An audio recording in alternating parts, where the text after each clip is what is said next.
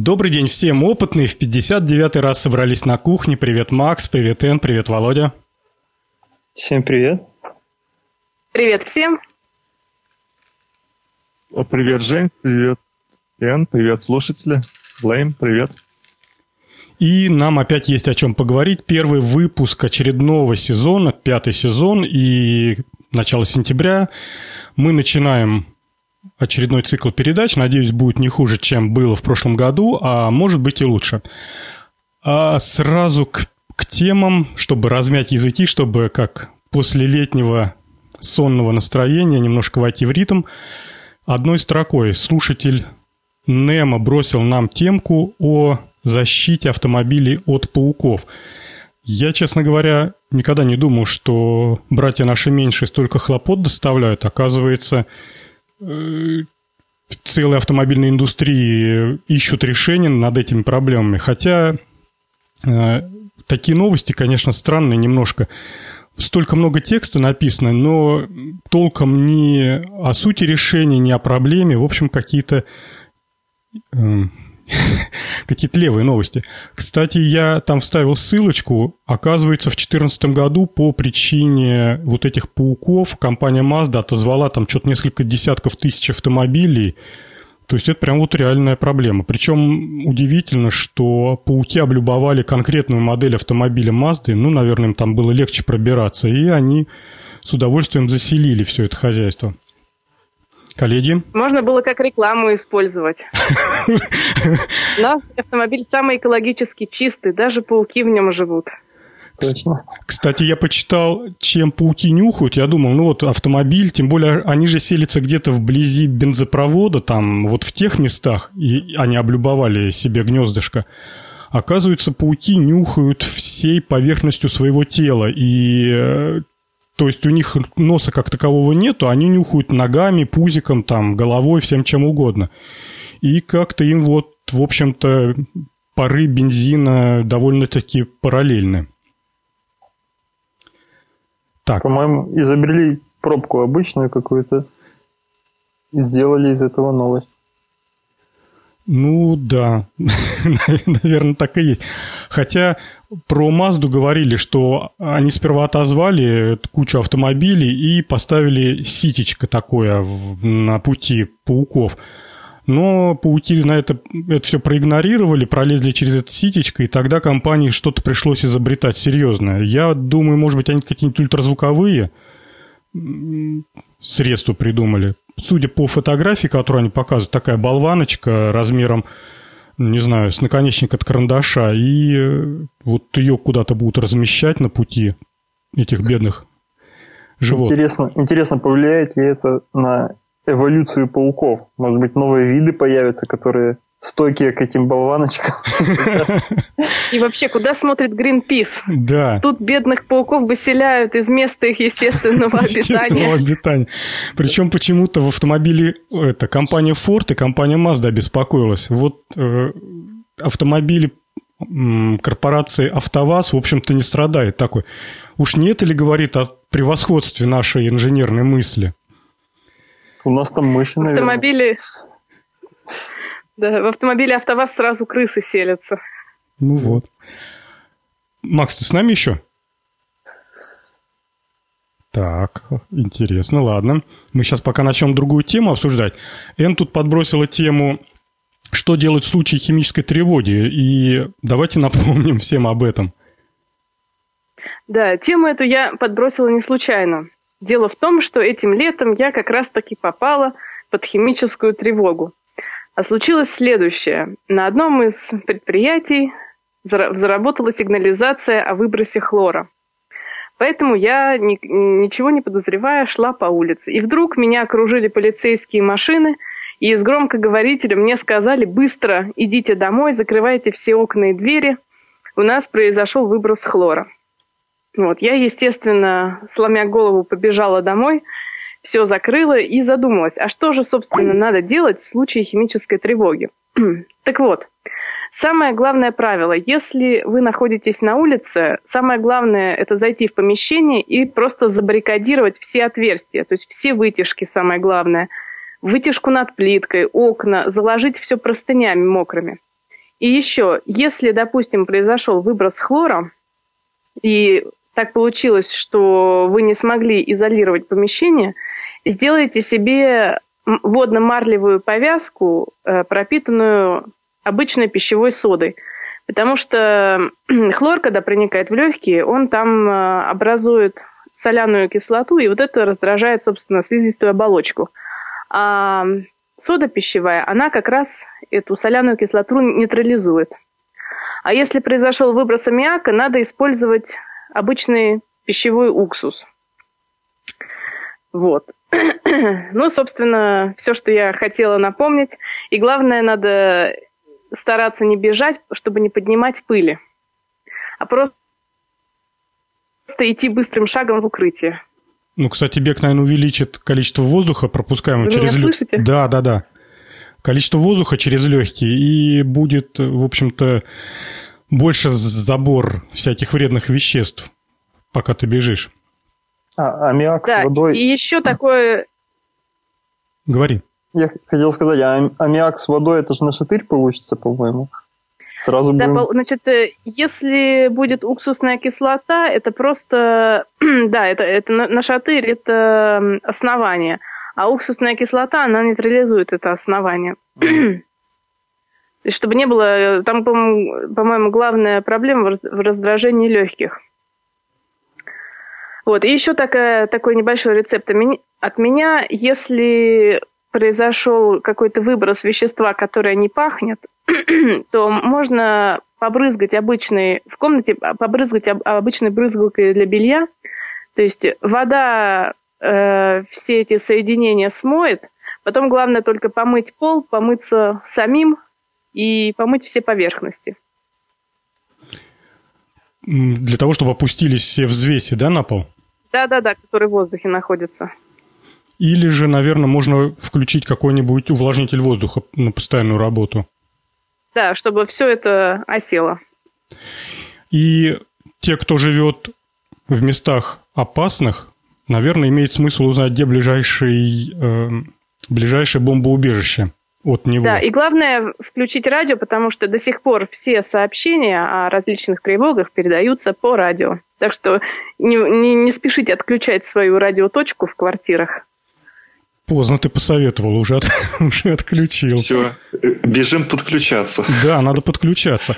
Кстати, э, тут по, теме Н начал искать э, ближайшее бомбоубежище в Волгограде. Оказывается, там в лихие 90-е их все переоборудовали под всякие там э, магазины, казино и всякие мастерские и прочее.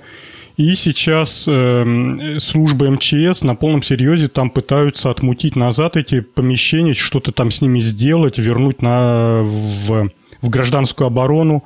Ну и, как всегда было, самые такие крутые убежища – это э, подземные станции метро. Ну, в Волгограде это подземные станции трам, трамвая, метротрама. Ну и подвалы и прочее. Только, опять же, помните, какие газы вниз опускаются, а какие вверх поднимаются. И еще мой э, совет от меня. На всякий случай помните то, что э, если рядом с вами есть пищевая, пищевое производственное предприятие, например, мясокомбинат или какая-нибудь крупная кондитерская фабрика, вот, то и если это предприятие очень старое, ну, например, оно еще с советских времен, то может быть такая ситуация, что холодильные камеры в этой организации работают на аммиаке. И поэтому всегда помните, что если вдруг запахло аммиаком, то, скорее всего, это рванула какая-нибудь холодильная камера, и э, как бы можно предсказать, откуда дует ветер, откуда источник заражения, чтобы сориентироваться и быстро сделать ноги. Кстати, про бомбоубежище я недавно был на сайтике диггеров, читал, там было, было интересно мне. Оказывается, что большинство бомбоубежищ уже э, все затоплены, разграблены. И, Жень, я боюсь, что нам негде спастись будет.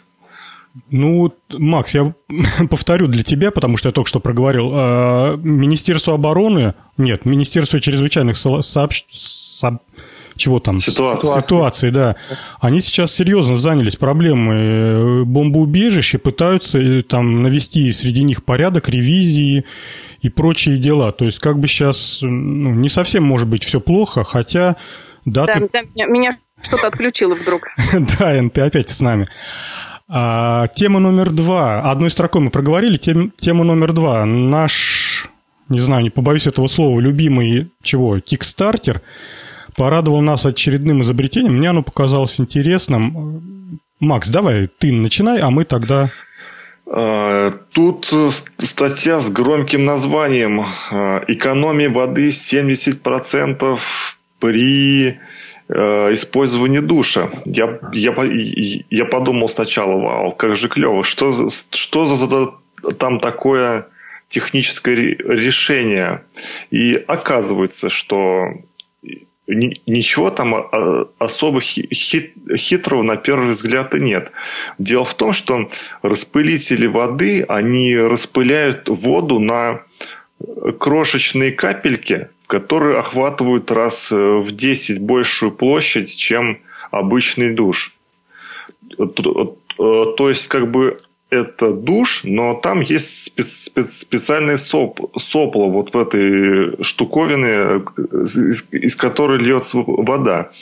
И таким образом охватывается площадь в 10 раз больше, и тем самым э, экономится вода Э, надо сказать, что набрали они уже 2,8 миллиона долларов на, это, на эту штуковину, а стоит она около 300 э, долларов. Там от 300 начинается первая версия. Там Nebia X1.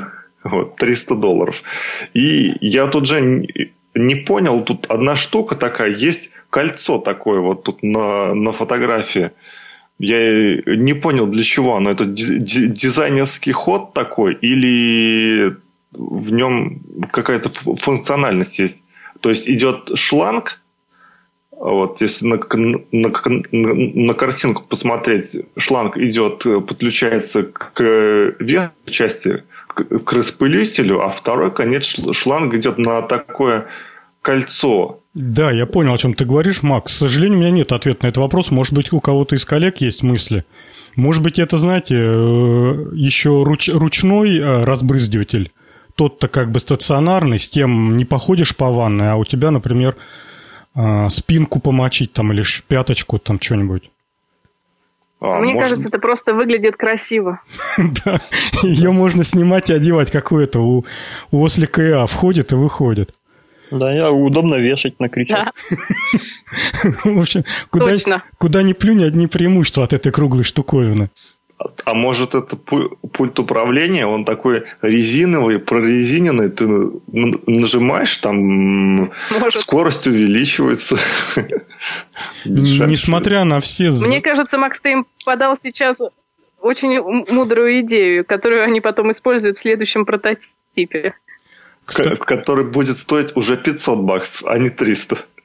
Кстати, можно в качестве вот этой круглой штуковины использовать резиновую грушу, и пока ты делаешь вот такие движения сжимающие, душ работает, типа как фонарик-жучок. Угу. Вы знаете, Такая коллеги, мне, если честно, Kickstarter все больше и больше напоминает программу магазина на диване где показывается какой-то человек и голос за кадром. А сейчас тетя Маша покажет, как пылесос чистит кошачью шерсть. И вот мне этот ролик э, про душ очень напомнил вот такие вот э, рекламные ролики. Да, да, да, да, да, да. Есть такое сходство. И несмотря на все заявления, про которые они говорят, что там только 5% воды используется, ну, и используя обычный душ, мы только 5% воды используем на смачивание своего тела, а 95% горячей, согретой воды, очищенной очистными сооружениями, уходит в канализацию и, в общем-то, бесследно пропадает. Не знаю, что-то мне кажется, это как-то сомнительно.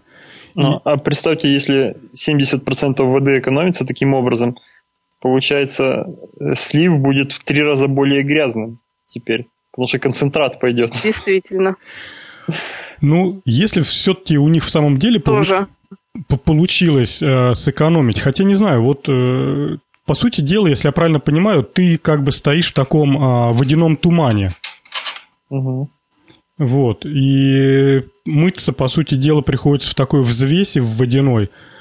Я не уверен на 100%, но мне кажется, знаете, как это, производительность, она будет компенсировать, э, точнее, вот экономия воды будет компенсироваться производительностью. То есть ты намылился как следует, ты стоишь такой весь в пушистой мыльной пене. Вот теперь, чтобы вот этим а, туманом ее смыть, э, потребуется потратить воды, наверное, ну, примерно столько же или чуть поменьше, чем при стандартном тугих струях душа.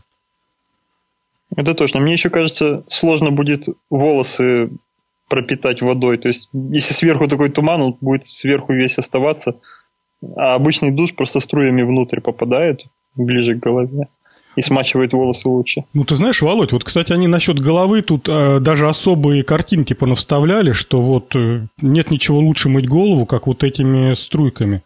У них довольно-таки высокие требования к, к, к, к к давлению водопроводной воды. То есть она не требует дополнительных источников, там, например, э, каких-то воздуха или еще что-нибудь, как, знаете, на автомобильных мойках, где вода смешивается с воздухом для экономии. Mm-hmm. Вот.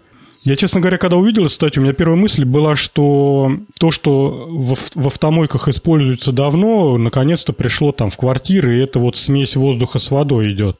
Оказалось, нет, это совсем не так. Кстати, я вот тут промотал вниз и нашел э, картинку, где вот та круглая штуковина, про которую Макс говорил, это в самом деле дополнительный душ, которым ты можешь, который ты можешь взять в руки и помыть там себе э, те места, куда не попадает душ сверху. Ну, я практически уверен, что в наших реалиях у нас и обычные форсунки забиваются водой. Не знаю, как у вас, у нас это проблема. А вот эти вот мелкие, мне кажется, очень быстро придут в негодность. Либо еще одни фильтры надо какие-то ставить специально и менять. Тем более, знаешь, когда... Говорен. Да, если в воде много различных примесей, если это жесткая вода, то осадки, мне кажется, очень быстро забьют все эти водораспределители. Все, что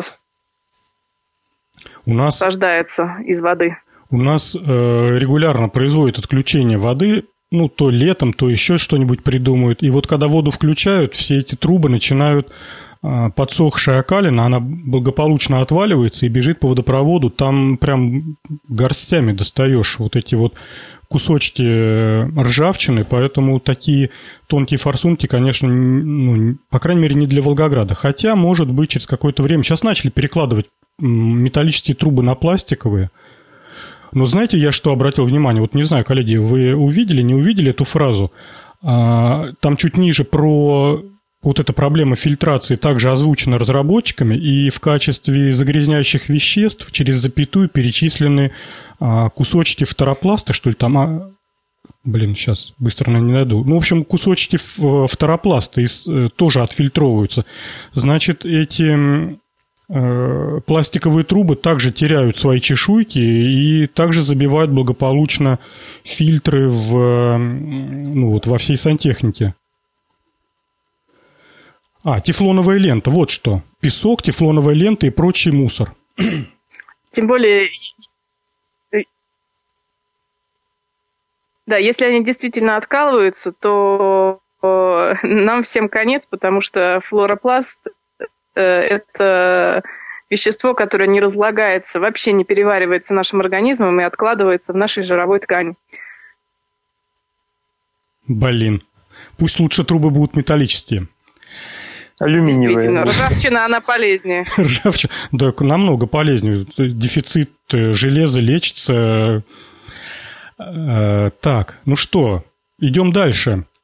А дальше у нас я наконец-то нашел реализацию того, о чем мы так долго говорили, и, наконец-то, можно пойти, купить и заказать. Кстати, коллеги, вы заказали уже по экземпляру?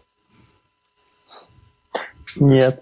Свободной энергии, конечно. По экземпля... Он крутится. По экземпляру свободной энергии. Дает электричество без, без питания. Короче Кстати. говоря, в интернете появился сайт компании ООО Energy System, телефон, все как положено, e-mail, куча всяких документов, свидетельства о регистрации, договора, телефоны, и, ну, в общем, полная официальность. Эта компания Energy System продает не что иное, как бестопливный электрогенератор, который вырабатывает электроэнергию, не потребляя какого-либо топлива. Для выработки электроэнергии также нет необходимости а, во внешней энергии ветра, солнца, воды и тому подобное. Описание. Время работы не ограничено, топливо не требуется. Это я сейчас зачитал фразы с каталога товаров. У них э, очень широкий ассортимент, у них сколько вот тут, 8, 10, 10 наименований изделий по цене от 30 тысяч рублей до миллиона 100 тысяч рублей в зависимости от мощности. Все конструкции, по сути дела, это а, электродвигатель соосно соединен а, с генератором есть схема по запуску электродвигателя, аккумуляторной батареи, какие-то там пассивные элементы, конденсаторы, еще что-то. Со слов вот разработчиков достаточно просто запустить электродвигатель с помощью стартового устройства, с помощью аккумулятора. И э, двигатель начинает вращать генератор, вырабатывается электроэнергия. Часть электроэнергии идет на восполнение потребностей электродвигателя, а излишки, как написано здесь, подаются на потребителя. И, в общем-то... Да, в общем-то, излишки у них выглядят от э, 10, в, от 1000 ватт до сумасшедших, вот тот, который за миллион э, сто, сейчас я скажу, сколько у него мощность выходная. Э, так, мощность максимальная 108 киловатт. До 108 киловатт они на выходе запросто э, выдают. Надо сказать, что самый дешевый генератор БГ 2000 неделю назад стоил 60 тысяч рублей, а сейчас он стоит 50. Ребята, цены падают, надо сказать. Надо брать. Надо брать. Берите оптом. Причем у них там есть товары а, месяца, то есть народ уже раскушал и берет э, как бы оптом и с удовольствием покупает, не залеживается товар. Кое-что у них вышло под новинками. А, много у них, у них, во-первых, все под заказ. На складе ничего нету. Заказ 40 а, дней, в среднем 40-35 дней. Стопроцентная предоплата – и доставка изделия через транспортную компанию России, по-моему, через какую-то там типа Байкал или еще что-то забыл. Ну, в общем, не так важно. Через какую-то транспортную компанию. В общем, вы получаете через 40 дней где-то там 100-200 килограмм железа. Ну, в принципе, прекрасные вещи. А давайте напомним слушателям, которые впервые нас слышат, что генератор свободной энергии – это полная ерунда, конечно же. И что мы иронично об этом изделии говорим. С сарказмом. С сарказмом, да. И заказывать такую штуку не будем. Лучше эти деньги, э, как пропить эти шальные деньги, будет что вспомнить. Э, тут, не знаю, коллеги, вы обратили внимание или нет, э, проскочил такое слово «ротовертер». И именно его использовали как основной принцип работы вот этой системы, то есть вот благодаря ротовертеру у нас появляется излишек энергии. Я полез по интернетам поискать, ну, разумеется, ни уважаемая Википедия, никто из авторитетных сайтов нету э, информации об этом изобретении, но все сайты, которые э, собирают, коллекционируют информацию о свободной энергии, они все пестрят вот этими ротовертерами. И, по сути дела, этим словом названа вот эта как раз комбинация мотора и генератора, плюс какие-то там цепочки конденсаторов. Как обычно, очень важно, как соединять конденсаторы. Макс, понимаешь, да? То есть вот там, если конденсаторы располагаются на расстоянии 25 сантиметров друг от друга, то, в общем-то, все получится. Да, и э, вот самое главное, что вот эта вот истерия проникает по всему миру благополучно. Я нашел описание ротовертера на сайте с инструкциями. Опять не могу произнести это название дурацкое. Instructables. Вот. И там с картинками, с фотографиями, э, как положено, находятся все необходимые инструкции по сборке э, таких вещей. Давайте добавляйте и... Мне кажется, это тепловая смерть Вселенной придет от таких устройств с ротовертерами. Из ниоткуда будут греть и греть окружающую среду. Ну, то есть ты допускаешь, что есть какой-то канал, который мы до сих пор не вычислили, и мы его воспринимаем как чудо чудное, а на самом деле э, все да. законы сохранения продолжают работать, и просто мы высасываем этот канал в ноль. Да нет, шучу, конечно. Энергию из параллельного мира. Было бы здорово такой поставить на какие-нибудь космические корабли дальнего, на дальний космос, которые улетают, где из Солнца уже не особо энергии не вытянешь. А вот таким ротовертером можно было, ух. Ну, а вот посмотри, на тепловозы, например, вот прекрасное применение. А, тепловоз едет э, из Москвы куда-нибудь во Владивосток. Они едут что-то несколько недель. Две-три недели, вот потихоньку он чешет. В Москве завел эту хрень. И ну, всем известно, что современные тепловозы, они колеса крутят электродвигателями. То есть там тепло только для того, чтобы вращать генератор. Сжигается в дизеле топливо, вращается генератор и дальше ток в электродвигателе. Ну а тут же вообще просто электродвигатели на колесах соединил э, с генераторами, ну чуть-чуть поменял схему тепловоза. И то есть вот то, что вот этот огромный кузов над тепловозом, где хранится генератор, где хранятся э, топливные баки, где хранится дизель, это все можно убрать, будет такая плоская тележка, такая обтекаемая кабина водителя, и, в общем-то, все остальное будет э, в шасси располагаться, и там, самой собой, излишки энергии. Вот, так он еще даже сможет это Освещать дорогу. Да, вперед. И цветомузыка вокруг. Снега-то а я, а я зашла... Да-да. А я зашла на их э, сайт ВКонтакте и увидела фотографии их лаборатории. Кстати, прекрасно оборудован... оборудованная комната со станками, с ЧПУ, э, с, с прессами. То есть э, такая техника простаивает.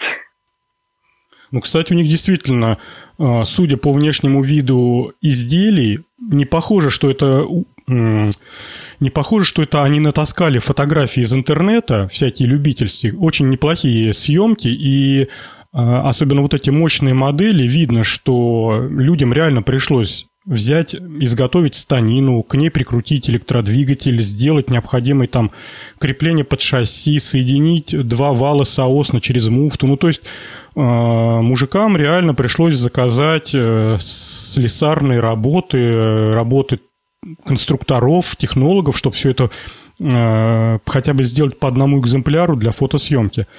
И вполне себе допускаю, что эти люди будут продолжать э, будут продолжать делать какое-то время эти устройства и действительно рассылать их заказчикам. Поэтому эта лаборатория абсолютно оправдана, ведь э, надо же выполнить заказы. Интересно будет узнать о первых отзывах, когда доберутся эти э, устройства. Дело в том, что судя по документации, по ИНН и КПП, которые указаны на сайте, ну, для наших слушателей не из России, ННН – это идентификатор налогоплательщика, это каждая организация, которая появляется в Российской Федерации, она требует, требует, э, требуется, чтобы она сходила в налоговую инспекцию получила вот этот ННН. И поэтому ННН можно получить об организации любую информацию. Так вот, э, люди сходили на специальный сайт налоговой инспекции и по ННН получили дату регистрации этой организации. В общем, эта контора зарегистрировалась что-то типа 15 июля 2015 года. То есть ей вот буквально полтора месяца, как она зарегистрировалась, вообще, ну вот, как, как фирма. Поэтому, по сути дела, вот только сейчас, вот 1, 2, 3 сентября первые заказчики, те, которые заказали в первый же день появления сайта, получают свои а, первые экземпляры. Поэтому ждем прекрасных отзывов. А, а, а также, Женя, ждем э, решения судов. Как это, чем Появление черных дыр. Появление черных дыр над Москвой, потому что они москвичи. Так что ты там, Володь, аккуратно ходи и узнай, где ближайшее бомбоубежище. Угу. Окей. Окей. Так, ну, вообще, давайте вспомним про них через полгода, у кого память хорошая, и узнаем, как у них дела. Они, кстати, там форум завели, поэтому, может быть... Не, ну они его модерировать будут и будут оставлять только хвалебные отзывы. Наконец-то мой маленький домик в таежной деревне полностью освещен, тепло, вода из колонки качается. И все благодаря вам. Так, Володь, следующая тема. Давай, бери ты. Да, следующая тема новость о том, что разработана камера, умеющая снимать засвеченные участки. Это такой HDR с другим принципом. В общем, классический HDR построен, да, High Dynamic Range переводится, э, построен на том, что делается серия изображений, серия снимков э, с разной выдержкой, и дальше алгоритм смотрит, э, где наиболее удачные, где незасвеченные части снимка э, совмещает с, со всех этих снимков и получает один такой с динамическим диапазоном действительно яркости.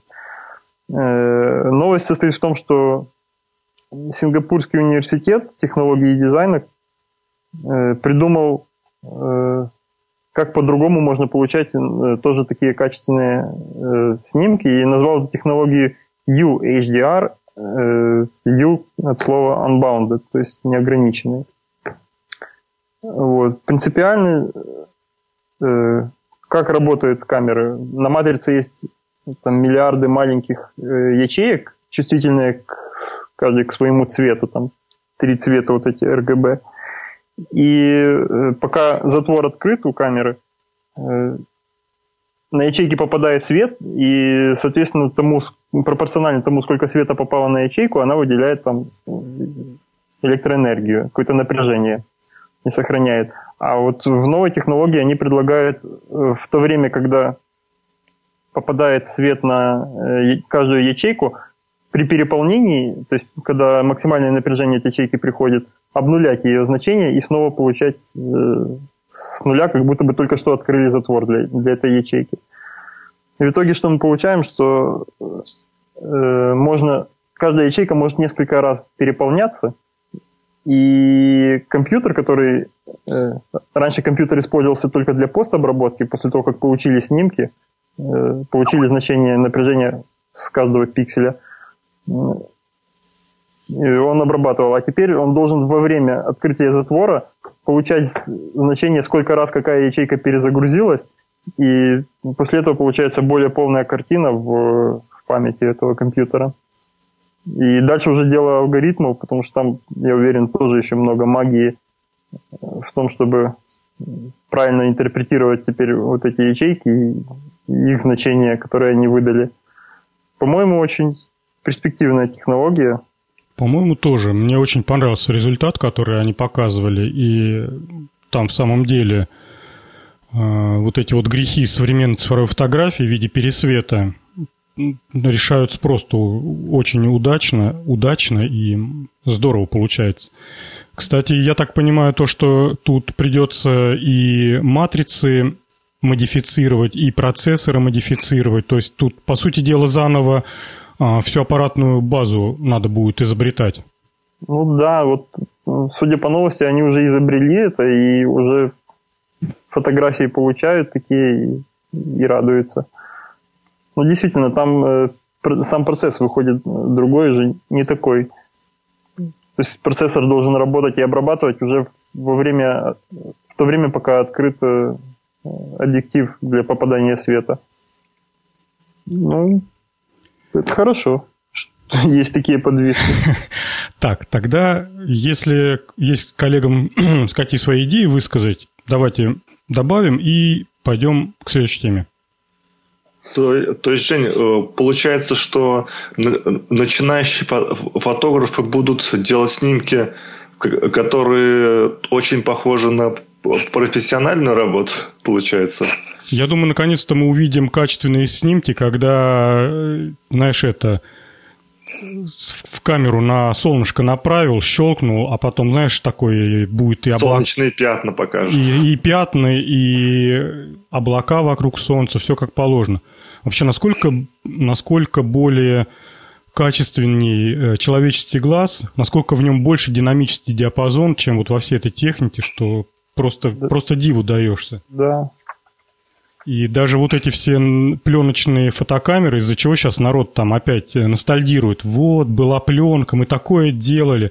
Ну, в самом деле, у них динамический диапазон был э, очень большой.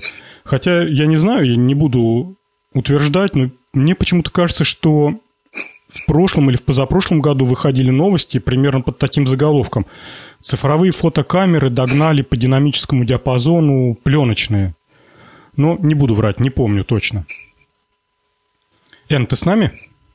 Да-да-да, я с вами. Я жду, когда эту технологию применят в сотовых телефонах и будут люди делать артистичные самострелы на фоне заката. Самострелы. Ну, на фоне, ну, да, это будет романтика 80 уровня просто. Но в телефонах обычный HDR уже есть. Там есть уже режим, когда он делает просто три снимка моментально разных, с, разным диапаз... с разной выдержкой, а потом их объединяет. Вы, коллеги, будете смеяться, но я долго не мог научиться пользоваться HDR в своем новом телефончике. А знаете, в чем была причина? Ему после фотографирования надо дать время. А я щелкну, и сразу же ну, на телефоне такая крышечка, закрываешь, он выключается. Я щелкну и крышечку закрываю, потом открываю, смотрю, фотографии нет, думаю, черт. А я уже ушел далеко от этого красивейшего места на Земле. Ну, через какое-то время опять подворачивается достойно HDR. Я опять щелкаю крышечку закрываю. Опять нет фотографии. А потом до меня дошло, что он просто... Он пишет, ну, там, типа, подождите, ничего не делайте, я сейчас обрабатываю. И этим он занимается добрых полторы-две секунды. Но он и обрабатывает, и еще, наверное, ему же нужна серия снимков тоже последовательно Может быть, я ему даже не давал сделать серии снимков. Поэтому вот такая на старуху проруха. Ну, получается, с новой технологией будет возможно фотографировать даже движущиеся объекты, они не будут э, на, на серии снимков в разных местах находиться. Вот, кстати, хорошую ты идею подкинул, потому что я люблю видеосъемку, и самое больное место в видеосъемке, особенно на природе, это а, пересветы. То есть, ну, мой опыт по съемке open концертов на открытом воздухе давным-давно сказал ну, подтвердил тот факт, что какое бы место ты ни занял бы на площадке, все равно Open Air идет там 3, 4, 5 часов, солнышко за это время успеет 10 раз поменять свое местоположение, и то, что раньше было там освещено, становится в тени, и, в общем, нельзя получить хорошего света и хорошей четкой картинки, Поэтому приходится, знаете как, всегда при съемке находить какой-то компромисс. И чаще всего этот компромисс выглядит таким образом. Лица должны быть различимы, а все остальное как получится. Поэтому чаще всего там небо, оно белесое, никаких... А знаете, какое красивое? Там с облачками, голубенькое. Но на видеосъемке это уже ничего не видно. Но зато красные, добрые лица наших музыкантов, они вот прям как положено. Ну что, давайте двигаться дальше. А, у нас следующая тема э, тупиковая ветвь развития, логарифмическая линейка. Коллеги, удалось ли кому-нибудь подержать в своих руках логарифмическую линейку? У нас на кружке, когда я в школе учился, был кружок математики, юный математик, что ли. И вот там учительница показывала нам логарифмическая линейка, даже пыталась нам рассказать, как ей пользоваться. Но в то время уже были калькуляторы, и как бы мы не особо понимали, для чего нам сейчас линейка, если есть калькулятор. А, а так интересные вещи я э, э, давно видел, вот, но ни, ни, ни разу ей не пользовался прямо скажу. А вы, коллеги? Я видел когда-то в детстве их, ну, от родителей где-то там оставались в таких чуланах всяких. находились. И, в общем-то, понимал, зачем она сделана, но не знал, как она работает. А потом, когда в университете мы уже проходили логарифмы, мне тогда заинтересовало, я специально пошел на блошином рынке, купил, научился где-то в интернете. Сейчас уже, наверное, забыл все. Ну, умножать, делить еще умею. Там все просто. Там умножение деления в один шаг делается, а, по-моему, брать корень какой-то степени или возводить в степень надо в трехходовку какую-то. В общем, это искусство, я считаю. Потому что я, если честно, пыталась разобраться, как ей пользоваться, но что-то как-то и не поняла, потому что линейки у меня, к сожалению, нету. Тоже я ее видела у родителей, но никогда я не пользовалась. Я даже пробовал считать и какое-то время использовал ее в старших классах школы. Но, правда, потом я пошел на, ле- э, на летних каникулах на тракторный завод, заработал 70 рублей и купил себе калькулятор. Вот. А, но если нашим слушателям сказать чуть подробнее, о чем мы тут вообще разговариваем, логарифмическая линейка – это популярнейшее устройство для вычислений, которое было популярно вплоть до 80-х годов. Ну, по крайней мере, мой отец, когда учился в, на вечернем э, курсе в политехе, то все лабораторные и курсовую он считал на, на логарифмической линейке, и я, я видел, как он а, выполнял вычисления, причем он это делал достаточно быстро, и как-то вот, ну, точности хватало. В логарифмической линейке, если в двух словах, это а, линейка с подвижным бегунком, который с подвижной частью и с бегунком. Основная идея заключается в том, что произведение двух чисел – это не что иное, как сумма двух логарифмов, логарифмов от этих чисел. И вот эту фишку еще там в 17 веке заметили и начали всякие попытки делать линейки, которые помогут вычислениям. И они свой привычный вид обрели буквально в конце 19 века, и после этого добрых, наверное, 100 лет эта линейка была основным средством для инженерных вычислений. Точность она давала 2-3 знака после запятой. Я видел линейки повышенной точностью. Они были полуметровые, такие здоровые. Можете себе представить, такая линейка. Она была широкая, очень высокого качества древесина, которая позволяла ей там не гулять от температуры. И э, там было написано, что точность у нее до третьего знака после запятой. То есть, в принципе, можно было там очень довольно-таки точно считать все. Что можно было делать на линейке? Я так коротко по своей памяти расскажу. Ну, понятное дело, умножать, делить – это без проблем. А, можно было без проблем и очень быстро, буквально за одно движение, брать возводить в квадрат в куб и брать обратно, значит, э, кубический корень и квадратный корень можно было вычислять э, синусы и тангенсы. Если надо было вычислить косинус или котангенс, то сперва надо было взять, э, соответственно, угол минус ну, 90 минус угол, в зависимости, ну, понятно, в зависимости uh-huh. от, от квадранта, в котором мы находимся, и посчитать синус или тангенс. Ну, то есть вот таким образом. А, что там еще было? На линейке были а, можно было быстро взять логарифм или а, обратную от логарифма величину от любого числа. И можно было выполнять последовательность операций. Например, можно было умножить одно число на другое, потом результат поделить на третье, потом а, получившийся результат э, взять от него синус. И вот тут такая последовательность, она выполнялась на линейке без промежуточной записи. То есть бумажка была не нужна, потому что ты, э, получив результат, э, а результат считывался на линейке, то есть одна риска совпадала с другой, и человек говорил, о, вот это результат. Потом надо на результат было навести определенную риску, и с другой риски считать второй результат. И вот так вот линейку туда-сюда гоняли, риску к риске при, прикладывали, и с других рисок считывали результат. В результате получились, получались довольно-таки сложные, длинные вычисления. А, все это торжество математики закончилось где-то примерно в 80-х годах, когда калькуляторы однозначно э, вытеснили все остальные средства вычислений. Ну, в общем-то, только теперь в музеях и в нашем подкасте и осталась информация. А у кого какой был первый калькулятор, кстати, интересно, хотел спросить. У меня был калькулятор, который э, точнее, у отца был калькулятор, он э, работал еще от 220, старый советский такой, программируемый. Я не помню сейчас его название.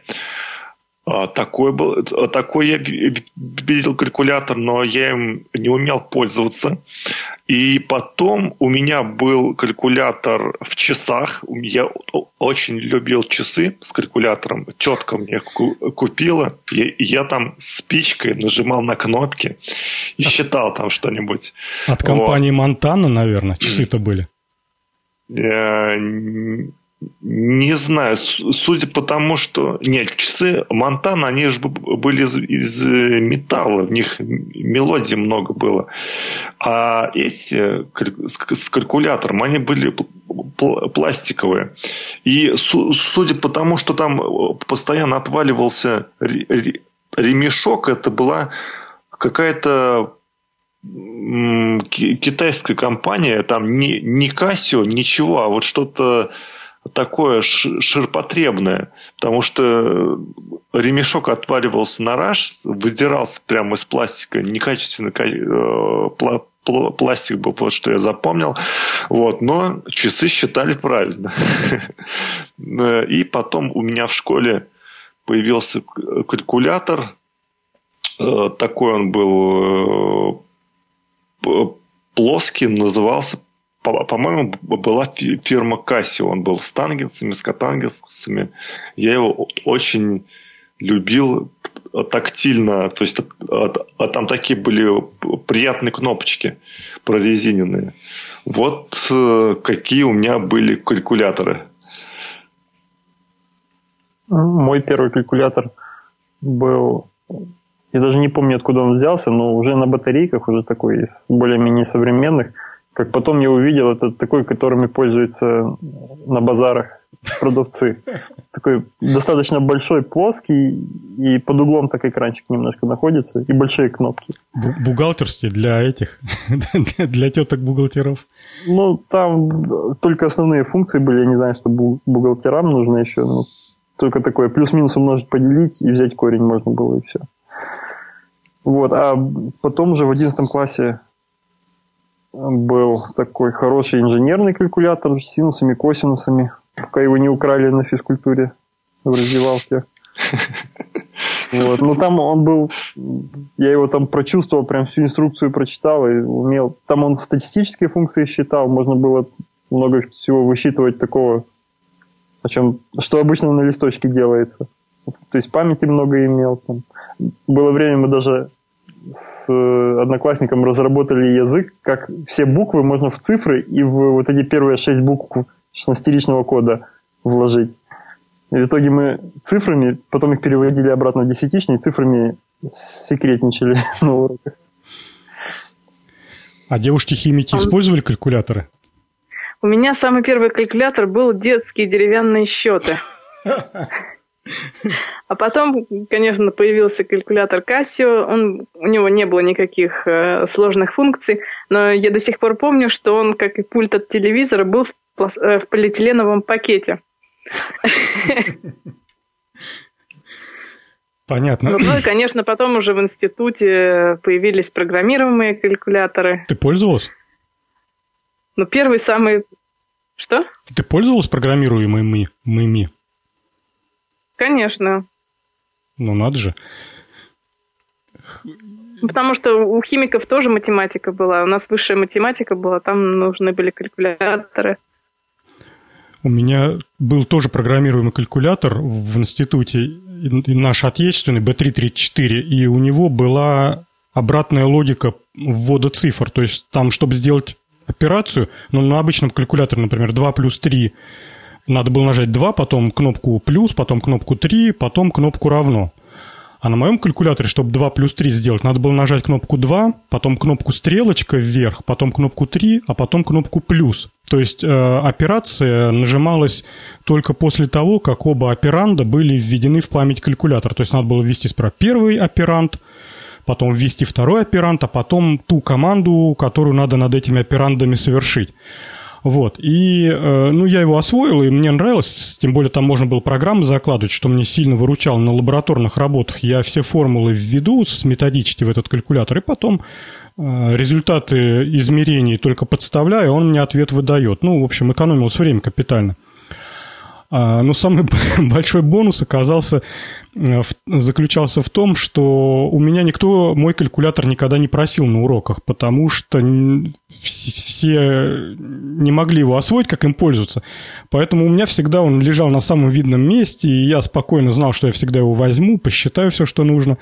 Были попытки там, дай посчитать. Я без всяких обедняков давал, он говорит, где тут знак равно? Я говорю, ну вот тут надо вот так делать. Он, да ну на, на назад. Я сейчас тут соседа другого возьму. В общем, как-то вот так было. Так, коллеги, ну что, мы основные наши темы пробежали. Предлагаю перейти к темам слушателей. Эн, что у тебя со связью? Раз-два, раз-два. Со связью хорошо. Можно начать с темы про рибо- рибосому? Супер, давай, начинай. Значит, э, слуш... э, тема от слушателя Нема, насколько я помню. Значит, э, в мире произошла очередная очередной научный прорыв, создана первая искусственная рибосома. Так что же это такое и вообще э, зачем это нужно? Начнем. И почему наверное, ты называешь это прорывом? Да, начнем, наверное, с того, что такое рибосома и вообще как в нашем теле синтезируются протеины. Значит, все мы знаем, у нас в ядрах есть такая молекула, как ДНК. И она в себе содержит информацию о том, как производить э, протеины. Так вот, чтобы эту информацию считать, сначала с этой ДНК она копируется, и потом к этим копиям, которые выходят из ядра, присоединяется рибосома. Рибосома – это такой протеин, который ездит по этим, это уже называется РНК, и по коду которые, то есть по нуклеотидам, которые расположены в этой цепочке, присоединяет нужные аминокислоты, и из него выходит такая цепочка протеинов. То есть протеин – это э, последовательность аминокислот. Так вот, э, в человеческом теле рибосома состоит из двух частей, э, и ученые долго пытались создать искусственную рибосому, но у них это не получалось, потому что те рибосомы из двух частей, которые они создавали, они мешали работать настоящей рибосоме, и клетка погибала, потому что не могла синтезировать протеины. А ученые создали новый вид рибосомы, у которой две части соединены вместе. И впервые получена рибосома, которая не мешает работать натуральной рибосоме. То есть она может э, ездить и создавать протеины. И в чем научный прорыв состоит? Это то, что теперь можно, допустим, э, если у этой рибосомы есть так называемый каталитический центр, куда присоединяются аминокислоты. И если этот центр теперь из, можно изменить, то можно синтезировать протеины из любых аминокислот с, с любыми свойствами. Ну, конечно, до этого еще далеко, но это уже был сделан первый шаг. Это очень крутое изобретение, и я... Вы меня слышите? Да-да-да, отлично, Ян. У тебя есть еще что рассказать? Да, и единственное, еще здесь, конечно, сразу говорят уже о том, что вот мы сейчас будем создавать новые лекарства и так далее. Но на самом деле до этого еще очень-очень-очень далеко. Ну, в общем-то, да, абсолютно справедливо. Сейчас это а, очень лабораторно и, э, по сути дела, это самые первые эксперименты. Хотя перспективы, конечно, впечатляют, и если так задуматься, то даже такие мелочи, как э, тут вот в этой же статье была приведена информация о том, что э, есть определенные яды, которые действуют именно на рибосомы, не, позволяя соединяться их э, двум половинкам. В результате синтез белков прекращается в организме, и человек погибает. Так вот, э, например, бороться с этими ядами можно отправлять вот эти цельные рибосомы, они какое-то время, значит, будут, заменят вот те наши родные, а потом, когда яд выведется из организма естественным путем, начнут опять работать наши родные. И тут еще такая информация была довольно-таки, на мой взгляд, интересная, э, что скорость вот у этой искусственно созданной рибосомы по производству белка всего лишь в два раза ниже, чем у нашей родной. По мой, на мой взгляд, это какое-то э, первое же изобретение, оно прям прорывное, с такими характеристиками создать. Это, вы знаете, как э, в свое время, когда создали первый паровоз Черепанова, если кто помнит, там у него скорость движения была что-то там 5 километров в час – вот, а современные автомобили легко там до 200 разгоняются. Так вот, э, по сути дела, вот изобретателям вот этой рибосомы удалось сразу создать не паровоз Черепанова, а что-то там типа Феррари 70-х годов. Ну, примерно да, но это, мне кажется, скорее ближе к, к паровозу Черепанова, потому что э, для того, чтобы создавать э, Э, допустим, белки с заданными свойствами, надо опять эту рибосому полностью менять. То есть менять каталитический центр и так далее. А это еще огромное количество работы впереди. И неизвестно, будет ли она работать с новым каталитическим центром. Тут же еще, Эн, смотри, а, получается, что мы малыми шагами идем а, к настоящему воссозданию искусственной жизни. То есть мы научились довольно-таки давно, в 80-х годах, мы научились вставлять нужные нам фрагменты а, ДНК в нужные нам фрагменты ДНК вот в цепочку ДНК клетки. И весь современный инсулин, который потребляется в мире, это не что иное, как искусственно произведенный инсулин кишечной палочкой, в которую мы встроили кусочек генома, который отвечает за производство инсулина. То есть мы искусственно вмешались в программу построения белка кишечной палочки, и она помимо всех своих, э, своих белков, которые она вырабатывает там десятками, тысячами, она как побочный продукт вырабатывает нужный нам инсулин. Мы потом все это хозяйство разделяем, а, продукты жизнедеятельности, значит, кишечной палочки само по себе, инсулин нужный нам, мы, значит, само по себе отбираем. Вот. А теперь, э, после, теперь мы научились э, синтезировать белок своим собственным инструментом, не пользуясь, значит, услугами клетки. По сути дела, нам осталось э, научиться делать, как этот термин называется, когда из ДНК, РНК получается, транс, ну ладно, неважно. Вот. Э, Транскрипция. Транскрипцию, да. Научиться делать искусственную транскрипцию тогда, когда нам это нужно. И повысить скоростные параметры. По сути дела, основные функции клетки по производству белков мы можем реализовывать вот уже э, прям вот хоть сейчас. Коллеги, да, действительно. Коллеги, добавите что-нибудь? Я в, в, в рибосомах как э, поросенок в апельсинах, поэтому ничего не смогу добавить, ребят. Ну, а мне просто интересно, когда это уже в промышленном масштабах будет использоваться. Когда какую-то выгоду сможем получить. Либо искусственную жизнь, либо, там, я не знаю, какое-то средство борьбы с чем-то. Володь, ну вот в промышленных масштабах вот прямо сейчас используется... Э, ну, да, про инсулин, да? Вот, да, да, да. Это вот, да, причем Но это... Я это не знаю... Как Говори. Фермы какие-то животные построенные, да, еще и с генетически измененными, да? Да, именно так. Ну вот представь, что в ДНК просто встроили нужный нам кусочек, тот кусочек, э, послед... ну, код которого отвечает за производство инсулина.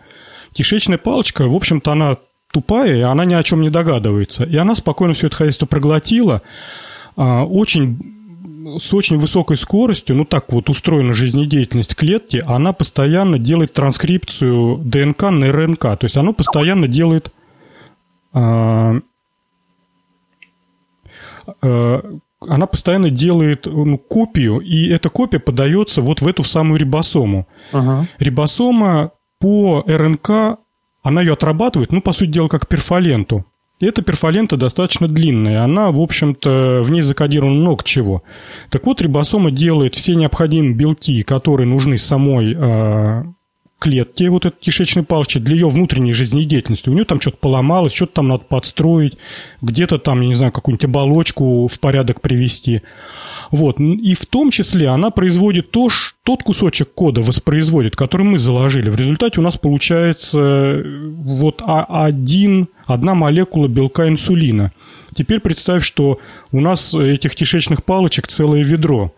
Они за полчаса там нам этого инсулина столько понаделают. Теперь его осталось только отделить от остальных продуктов жизнедеятельности. Ну, я так понимаю, химики с этим абсолютно надежно разобрались. И все. Ну, понятно. Ну, вот, а с вот этим нововведением, мне кажется, можно э, масштабировать. Да, именно проект. так. То есть можно теперь, как минимум, можно попробовать, если он медленнее работает, чем биологический э, механизм, можно их несколько штук натравить на одну длинную ДНК. Тут Пускай еще... ходят вместе. Тут еще знаешь, какой момент интересный, что а, рибосома, которая вот э, ну, живая, такая настоящая, оригина... оригинальная, она э, не будет собирать белок из аминокислот, которые не входят в состав доступных для нее аминокислот.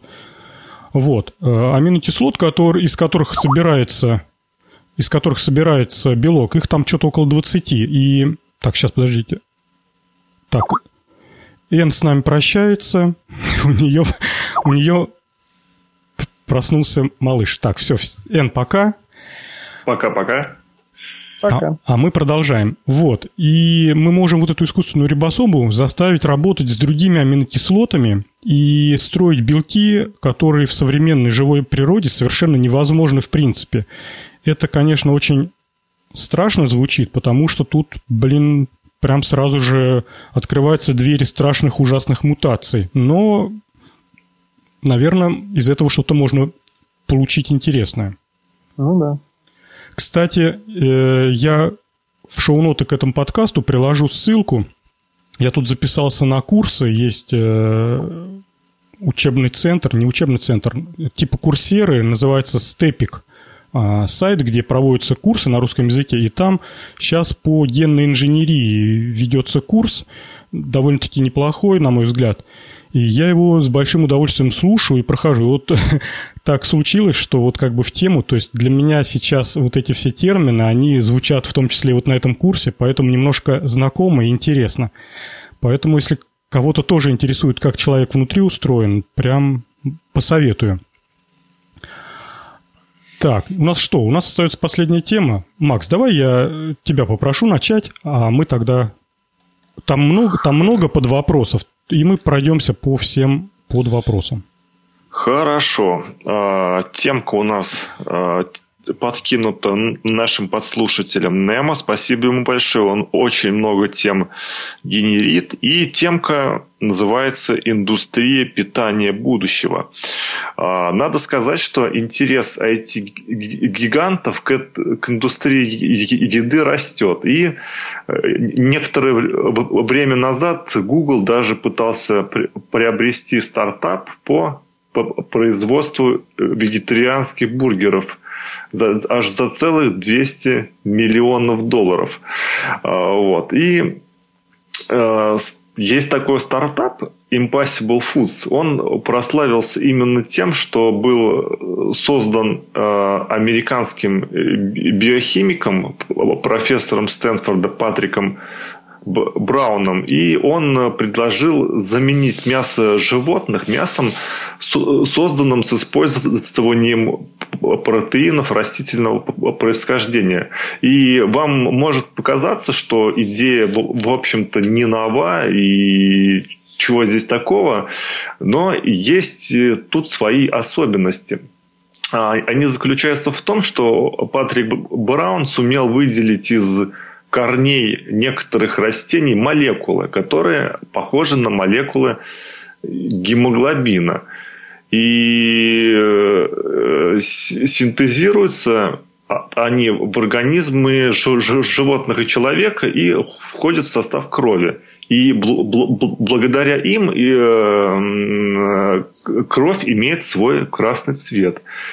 И из выделенного у растений вещества, которого Браун назвал растительную кровь, он создает э, субстанцию, которая уже добавляется в мясо из растительного белка. И что интересно, таким образом у э, вегетарианских котлет появляется цвет и сок, характерные для мяса животных.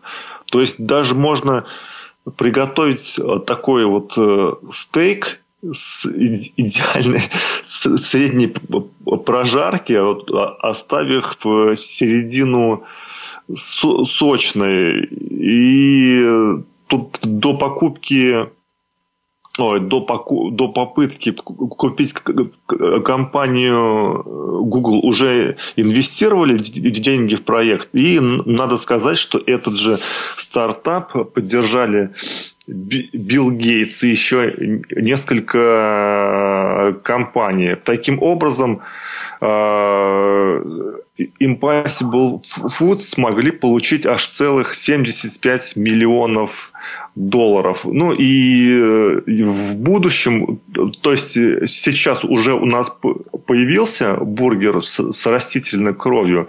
Еще можно создать курятину без куриц и стой, стой, стой, стой, Макс, подожди, да, я да, про да. этот, про кровь.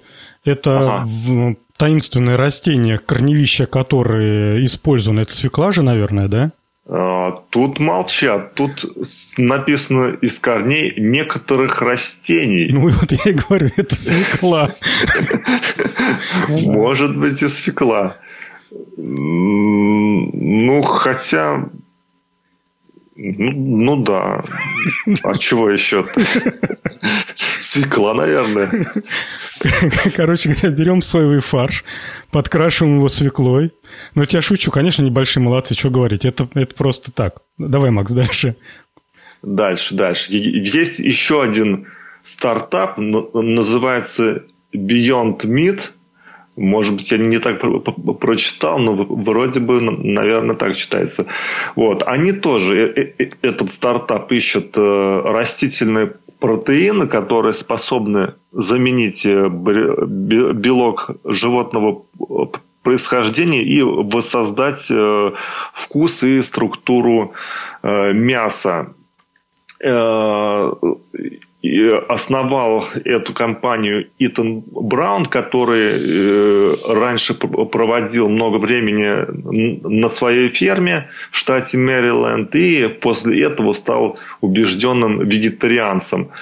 И э, в проект Брауна вложили деньги Билл Гейтс, потом сооснователи Твиттер – и, а также один из старейших венчурных фондов Кремниевой долины. А, он, он был инвестором Амазона, этот венчурный клуб. И, и в, в общем, я так понимаю, что сейчас очень много народу направляет сил на разработку мясом, созданного на, на растительном протеине. И вот этот э, Браун, он э, создал куриные стрипсы, чипсы э, без курицы. То есть их основой стали протеины сои и гороха в сочетании с, с дрожжами и а, а, ароматизаторами. Отзывы людей, которые попробовали стрипсы, они были восторжены. Отличить их от настоящего мяса невозможно. То есть, вообще говоря, большой такой прорыв. И пош...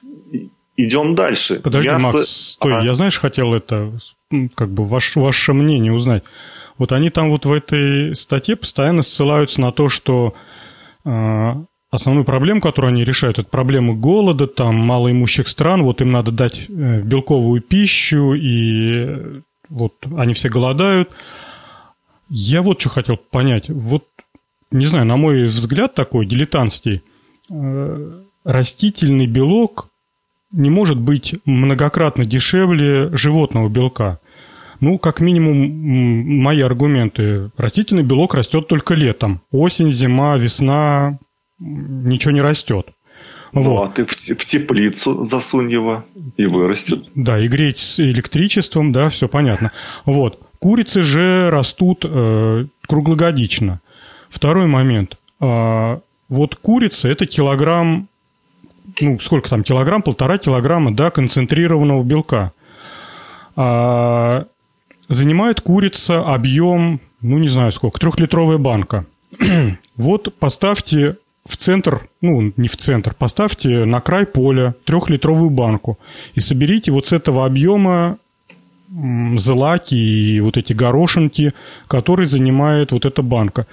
Во-первых, не будет килограмма, во-вторых, после переработки будет э, ну, меньшее количество. Я просто клоню к тому, что курица более концентрированный э, способ хранить белок, э, выращивать белок, потому что чтобы вырастить килограмм белка на полях, надо занять там сколько-то десятков квадратных метров. Курицы столько не надо. Я просто не совсем понимаю, в самом ли деле а, здесь такой глобальный выигрыш в цене, как вот они все пытаются сказать. Там мы все копаем в этом направлении только потому, что выращивая растительный белок, э, мы офигенно экономим, мы еще там кучу всяких этих, и мы все это привезем в Африку, они там все это посадят и получат э, дешевую пищу. Почему куриц нельзя в Африку привезти? В общем, довольно-таки, довольно-таки много вопросов у меня.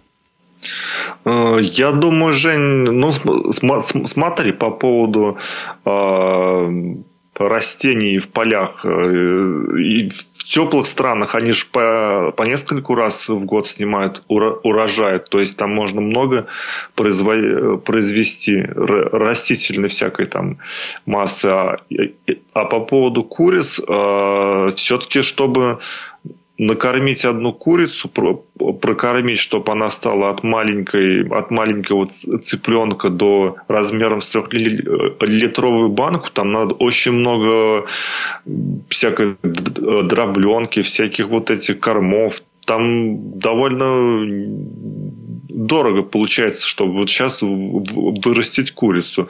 Сейчас в, в деревнях многие не, не выращивают э, птицу, скотину, потому что э, дорого покупать им корма. Вот. То есть, э, я думаю, все-таки э, продукты из растений дешевле производить и проще накормить человека именно ими до сытости, чем выращивать курицу и и, и так дальше. Ну ладно. Зато, ну, зато я хочу еще сказать, что зато из курицы, пока ты ее выращиваешь, можно тоже всякий профит собирать, там и удобрения, и яйца, которые тоже белок в процессе еще, пока курица жива.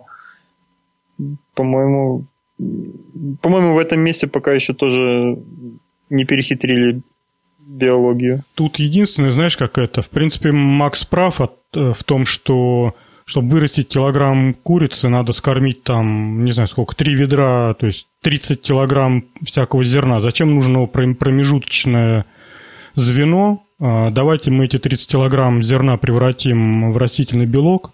Кстати, вопрос выхода. Если 30 килограмм зерна также превращается в килограмм растительного белка, ну, потому что понятно, да, там же не только чистый белок, там всякая клетчатка, углеводы и прочая всякая шняга. Вот. Если три ведра зерна – это тот же самый килограмм растительного белка, так, может быть, шил на мыл-то и не стоит менять. Э, а если это существенно больше, ну да, согласен. Жалко, цифр мало. Макс, ты продолжишь дальше или... Да, давай, да, давай. давай я продолжу. Тут давай, супер. как раз темка такая интересная дальше идет. Мясо из пробирки. Вот, давай. Тут заголовочек Это, кстати, такой. вот продолжение нашей вот той предыдущей темы, когда а, синтезировать белки мы все больше и больше умеем. А, так, итак, в, в далеком 2013 году в Лондоне впервые представили бургер с котлетой из искусственно созданного в лаборатории мяса. Часть э, денег на производство дал сооснователь Гугла Сергей Брин, который вложил аж целых 250 тысяч евро.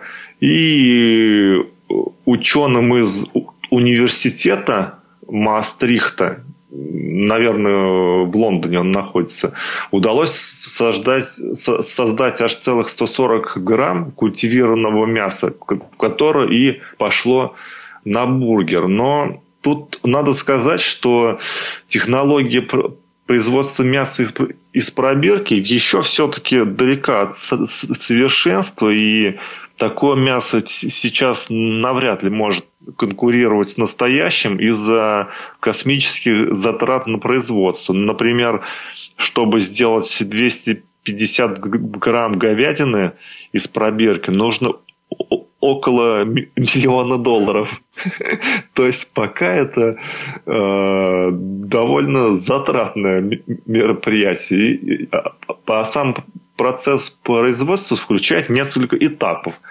Первый этап. Сначала надо получить мышечные клетки настоящих э, животных, потом поместить их в питательную среду, в которой они могут делиться – и что важно, клетки располагаются на специально структурированной поверхности. Тут в пример приводится матрица коллагена. Я не, не знаю, что такое коллаген. Вот N была бы, она бы сказала.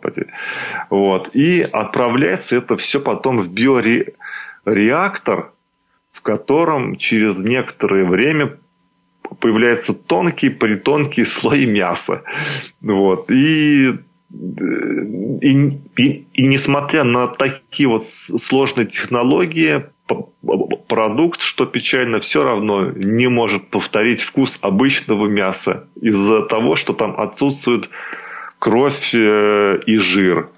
То есть, в принципе, можно уже вот сейчас выращивать мясо из пробирки, но голодных мы не накормим, потому что стоит оно миллион долларов. Следующая темка, ну, подтемка, это напечатанные стейки. Мы э, давно уже обсасываем подкасте темы 3D принтеры, 3D печать, 3D биопечать. Вот здесь как, как, как раз у нас 3D биопечать. А, все вы знаете компанию PayPal, и вот Питер Тил, который основал эту компанию, он профинансировал э, университет, э, не, точнее нью-йоркский проект, который занимается 3D-биопечатью. И в этой компании на специальных принтерах распечатывают, о боже, кожу и мясо. Вот. Принцип работы биопринт, биопринтера, он сходен с обычной 3D-печатью. То есть по компьютерной объемной модели создается реальный проект, а потом уже идет распечатка всего этого добра на на, на принтере, то только здесь вместо полимера используется органический э, материал, например, настоящие клетки животных. А, то есть э, затем... Подожди, Макс, а, слушай, я да. вот по 3D принтер хотел сказать. Вот, у меня ощущение, вот когда сейчас 3D принтеры пытаются печатать то еду, то печеньки, то блины, то всякую эту шнягу. Мне кажется, знаете, по принципу и это тоже могу. То есть никакой практической пользы в печати нету совершенно, и а, биореактор справляется с этим существенно лучше, а, ну, просто, знаете, современ... Э, не, не современная, новая технология сделала очередной маленький шаг, она теперь печатает шоколадной крошкой. О, там. Ну и так далее. То есть через запятую. Чем, чем мы только не печатаем. Поэтому mm. какой-то а, осмысленной ценности в печати пищи я вот пока не вижу. Это через сопло выплевывать очередную а, клеточку Пока... Не, здесь, здесь же сложнее. Я тебя понял. Тут э, мы печатаем, да, там э, частиц, частицами Э, точнее живыми клетками мы печатаем на специальной подложке, а потом эту подложку суют специальные инкубаторы, где происходит выращивание. То есть мы 3D-принтером печатаем не весь кусок, а печатаем такой слой на подложку. Да-да-да, я подложки. понимаю. У меня есть раз предложение. Давайте э, сразу отправим в биореактор произвольной формы э, структуру клеток, а когда они вырастут до куска мяса, мы возьмем такую формочку в виде стейка металлическую и так сверху надаем, так и э, вырежем, знаете, как эти э, для для вареников э, перевернутым стаканом вырезают кружочки из теста. Угу. Вот, давайте мы из будущего куска понарежем стейков перевернутым стаканом. А у меня другое предложение. Давайте называть это не 3D, а 2D печатью, раз он печатает в плоскость сперва, а остальное само растет. Нас назовут ретроградами и скажут, что мы ненавистники 3D-печати. Ну, с другой стороны, может, они э, напечатают котлету, которая будет по форме булочки подходить, и не надо будет там две, двумя котлетами замостить всю булочку, и получится там какие-то... Мне кажется, сперва надо улететь на Марс и освоить это. Ну, в общем, как бы какая-то какая-то это... Из пальца высосана технология. Растрата энтропии. Она и так растет, а тут еще, блин, всякую шнягу в нее добавляют. Я продолжаю. У нас тут еще обширный список, Жень, да? новых технологий. Да, давай. Вот, вот, кстати, следующая тема мне прям очень понравилась. Ты бы купил бы себе такой пакетик, ну, чудо-пакетик? Вот, вот если честно, а, я бы, если бы это было доступно по деньгам, и срок хранения вот этой штуки был бы, например, там 5 лет, я бы купил бы вот эту штуку, э, убрал бы в кладовку и знал, что у меня вот на, на самый на самый оттас есть способ продержаться там месяц. Давай, Мак. Давай, Макс. А, эта штука из будущего называется порошок из Кремниевой долины. А создатель нового продукта – это Роб Райнхард. Раньше работал по, по программером в Кремниевой долине, а теперь создал собственную компанию и производит там такой продукт, который называется Soylent. И он э, призван полностью заменить еду. А, по словам Райнхард, он разработал свой порошок, чтобы не тратить время на приготовление еды и экономить деньги. Он изучил книги по биохимии, заменил продукты в своем холодильнике и заменил их на набор чистых э, химических элементов. И э, первую партию он приготовил именно на своей собственной кухне. И в общем, он питался этим э, своими сойлентами в течение 30 дней, был на особой такой диете и понял, что этой смеси достаточно для поддержания организма в, в норме. Сейчас такой порошок может э, попробовать любой. Стоит он 100, 130 баксов. Это 56 э, порций Сойлента. И хватает на две недели. То есть на две недели 130 баксов. А, Райнхард уверен, что Сойлент в будущем изменит отношение, отношение людей к еде, к еде и может справиться с проблемой мирового голода и ожирения. Жень, я все-таки люблю такую еду, не в порошке, а вот такие стейки, не, ну это, это на всякий оттас. Я думаю, что она мест, мало места занимает. Не портится и не требует холодильника. То есть ты с собой ее взял, и когда как это, большой звездец наступит, ты берешь с собой полный рюкзак вот этого белого порошка, и тебе уже ничего не страшно. Когда доллар стал 500 рублей, ты берешь вот этот вот пакетик и, и, и питаешься им.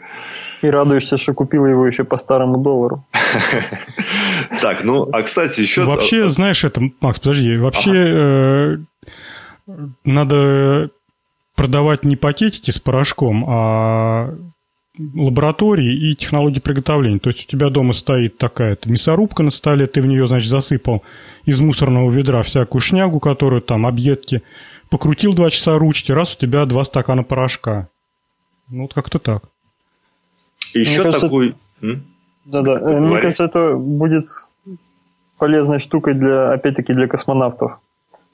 Там как раз про- проблемы с тем, чтобы лишнего не, не на орбиту не вывозить, а, а со вкусом, я думаю, как-то потерпят уже. Ну да, абсолютно верно, да, согласен. И, кстати, вот э, туристам-альпинистам тоже, я думаю, здесь вес не, небольшой у этого пакетика.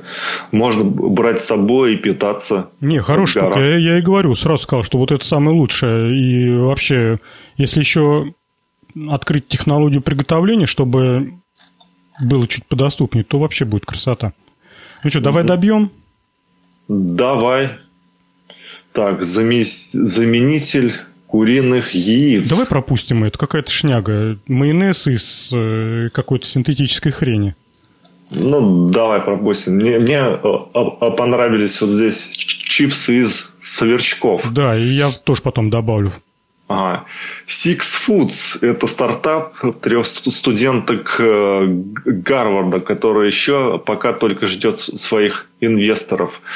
А дело в том, что это три, три студентки решили запустить производство чипсов из сверчков. И продукт содержит на 40% меньше жира, чем обычные картофельные чипсы, и в нем намного больше протеина. А, столько, что по питательности они, вполне могут конкурировать с стейком. Но для, для, для, для сравнения, на порцию говядины энергетической ценностью в 200 калорий приходится 22 грамма протеина, и это целых 15 граммов жира. А вот в той же по калорийности порции сверчков содержится 31 грамм протеина и всего 8 грамм жира. Причем затраты на производство этой закуски, они значительно ниже. Едят и пьют сверчки намного меньше, чем те же коровы. Что скажешь, Жень? Ты знаешь, у меня вот, когда я читал эту статью, у меня только один вопрос. У них там в Америке совсем не работает Роспотребнадзор? Ты вот можешь себе, Макс, представить, что в российских магазинах появятся продукты питания, в состав которых входят насекомые? Да это ни один, Роспотреб... даже... ни один Роспотребнадзор такую хрень не пропустит. Просто вот это как так? Это вообще что такое? А я знаю, что в Азии продают на, на вес сушеную саранчу и, и едят ее. Как мы рыбу сушеную шебуршим. Ты, Макс, не поверишь, в прошлом веке еще людей ели. Люди друг дружку ели на некоторых островах. Ну, ты уж передергиваешь. Ну, может быть. Но я просто к тому, что э, каков высок, как высок градус свободы э, вот на том континенте, что трем девушкам достаточно просто создать сайт, наловить в подворотне сверчков, перемолоть их в муку, замесить чипсы и продавать, и им за это ничего не будет. Я так, про между прочим, скажу, что, скорее всего, если вот затеять такой стартап в России, то, ну, может быть, уголовным наказанием и тут так далеко и не зайдет, но то, что это прикроют и наложат административный штраф, у меня вот даже ни секунды сомнения в этом нет. Да, ну, я думаю, да. Ну, ты у понимаешь, да, о чем дело... я говорю? Что тут, блин, а, привычную еду, там всякое молоко, сметана, под таким контролем. Вообще считается, что российские а, нормы на продукты, очень жесткие и жестокие, можно даже сказать. И то, что к нам на полке попадает, оно настолько, скажем так, традиционное и э, вот то э, безобразие, которое в 90-х годах творилось, которое, когда там сметаны называлась всякая любая густая белая жидкость. Сейчас такого уже нету. То есть, если написано на банке сметана, да, то это будет исключительно молочный жир, э, там, молочная закваска. То есть, вот во всех этих тонкостях как бы порядок довольно-таки серьезно навели.